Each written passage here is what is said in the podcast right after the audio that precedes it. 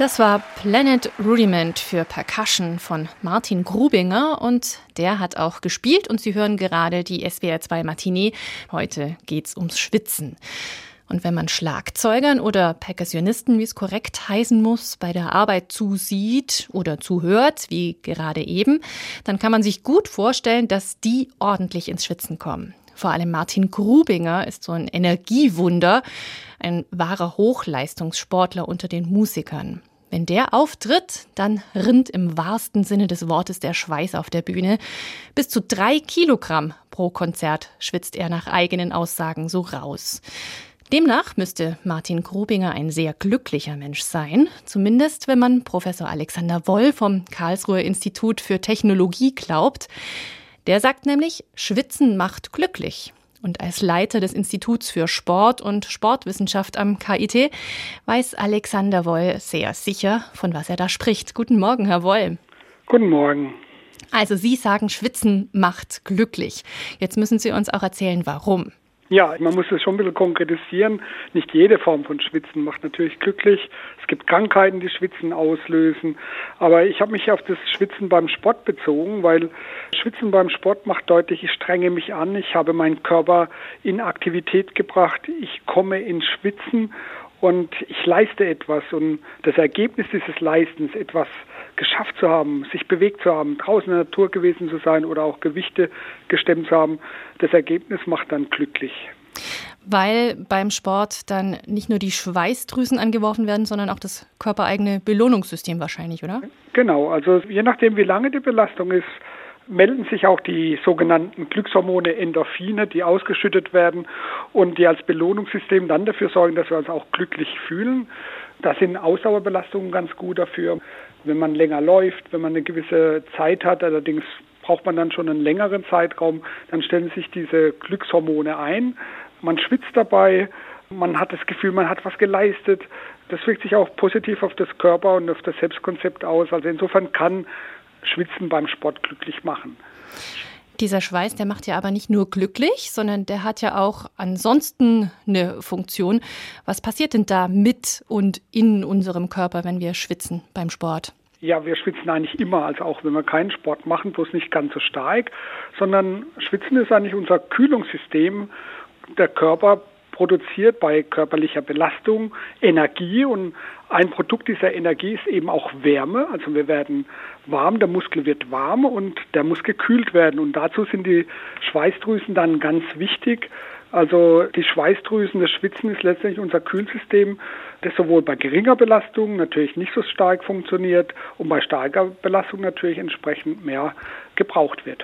Das heißt, es ist auch echt ein Problem, wenn man nicht schwitzen kann. Ja, also es gibt Menschen, die tun sich schwer zu schwitzen. Die bekommen dann häufig in Anführungszeichen nur einen roten Kopf und können ihre Schweißdrüsen nicht so gut nutzen. Es unterscheiden sich auch Trainierte oder Untrainierte darin, wie gut sie schwitzen können. Also sehr gut Trainierte können auch gut schwitzen, können also dementsprechend ihren Körper auch gut runterkühlen. Das ist ganz wichtig auch bei Topathleten, dass sie zum Beispiel beim Marathonlauf natürlich in der Lage sind, ihre Körpertemperatur ganz gut zu regulieren. Also da gibt es Unterschiede zwischen Trainierten und Untrainierten, auch im Hinblick vom Körpergewicht auch leichte Unterschiede zwischen Männern und Frauen. Also da gibt es differenzielle Unterschiede zwischen den verschiedenen Gruppen.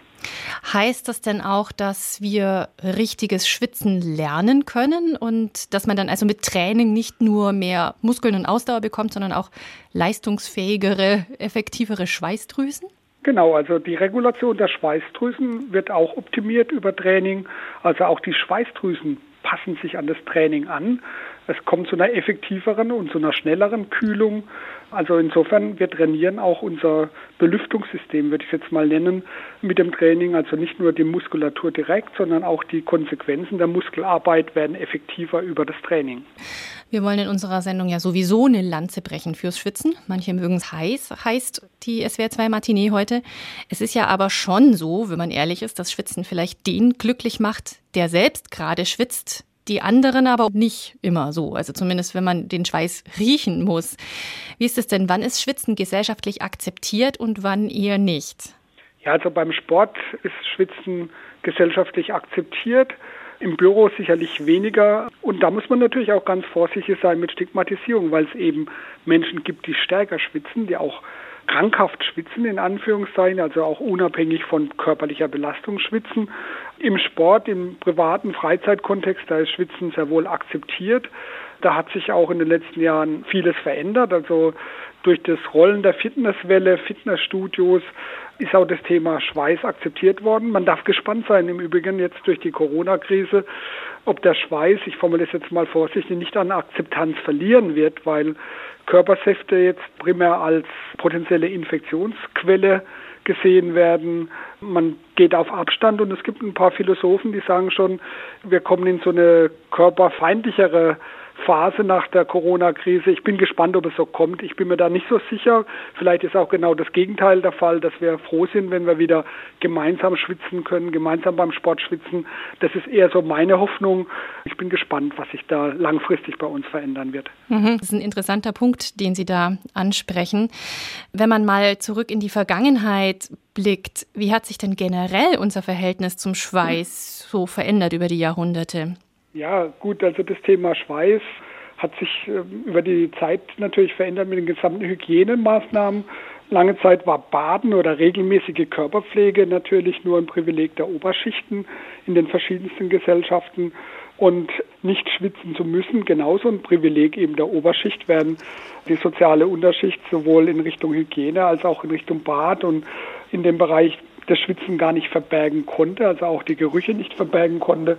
Ein schönes Beispiel ist der französische Hof im 17. und 18. Jahrhundert. Da wurde unheimlich viel Parfüm eingesetzt, damit Schweiß gar keine Rolle spielt. Also man hat sich zwar nicht gewaschen, aber unheimlich eingepudert und parfümiert. Also man hat Schweiß quasi aus dem Alltag gedrängt, während in der Unterschicht die Bauern auf dem Land oder die kleinen Handwerker in der Stadt natürlich geschwitzt haben. Es war also lange Zeit ein Privileg, nicht schwitzen zu müssen für die Oberschicht. Bei uns war das lange Zeit auch so. Nach dem Krieg war ein anderes Schönheitsideal, sich nämlich möglichst wenig bewegen zu müssen. Man hat vorher gehungert und dann war auf einmal der kräftige Körper, das leicht übergewichtige ein Zeichen von Wohlstand, von Wohlergehen, der Wohlstandsbauch. Heute leben wir natürlich in einer auch, ich sag mal, digital mitgetriebenen Fitness- und Körperkult, der Schweiß natürlich damit auch akzeptabel macht in allen gesellschaftlichen Schichten. Mhm. Wie bringen Sie sich denn persönlich am liebsten zum Schwitzen? Also ich versuche regelmäßig Ausdauersport zu betreiben. Also ich versuche zwei, dreimal die Woche joggen zu gehen. Ansonsten aber auch walken mit meiner Frau gemeinsam. Also das ist das Schönste und vor allem draußen in der Natur. Das ist sicherlich das, was am meisten Kraft gibt und neben, sag mal, neben dem Schwitzen dann auch noch ein, ein schönes Maß an Entspannung vermittelt. Also von daher gesehen, das Schwitzen ist ein wichtiger Indikator für die Anstrengung und auch notwendig, um äh, gesundheitsrelevante Wirkungen zu erzielen. Aber ein schöner Nebenaspekt ist eben auch, dass man sich wohler fühlt. Also ich muss gestehen, wenn ich den Tag anfange mit einer Joggingrunde, dann fällt er mir auch insgesamt viel leichter und dieses Schwitzen trägt dazu bei. Von daher gesehen ist es für mich auch ein guter Start in den Tag und manchmal auch ein guter Abschluss eines Tages, wenn der ganz stressig war, der Tag, und ich kann dann abends nochmal laufen gehen oder spazieren gehen, dann ist es schon so, dass sie diese Stresshormone, die sie über den Tag aufgebaut haben, durch so ein moderates Ausdauertraining sehr gut wieder regulieren können und sich entspannen. Insofern kann man dann schon sagen, Sport bzw. Schwitzen an der Stelle macht dann schon ein bisschen glücklicher. Alexander Boll schwitzt am liebsten draußen in der Natur und kennt sich auch ansonsten sehr gut mit Schweiß aus. Vielen Dank für das nette Gespräch, Herr Woll, und Ihnen noch einen schönen und vielleicht auch ein bisschen verschwitzten und glücklichen Sonntag. Ja, das wünsche ich Ihnen auch. Bewegen Sie sich glücklich.